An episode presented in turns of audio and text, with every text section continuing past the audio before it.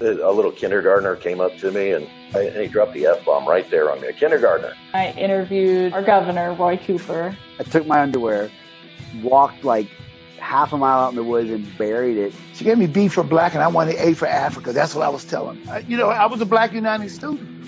A 13 year old had been murdered, and then they have a reporter that's talking to them. The snake had actually gotten up into the cabinet and was like lying in a, in a frying pan.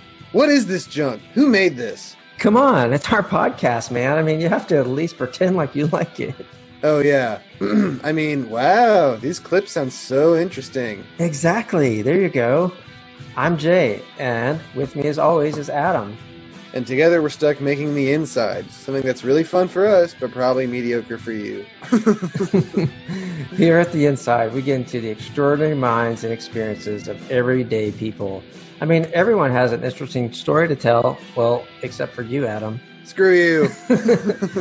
and on the inside, we get people to share their stories. Join us every other week starting September 7th as we get an inside look at people's stories. I can't wait. I can.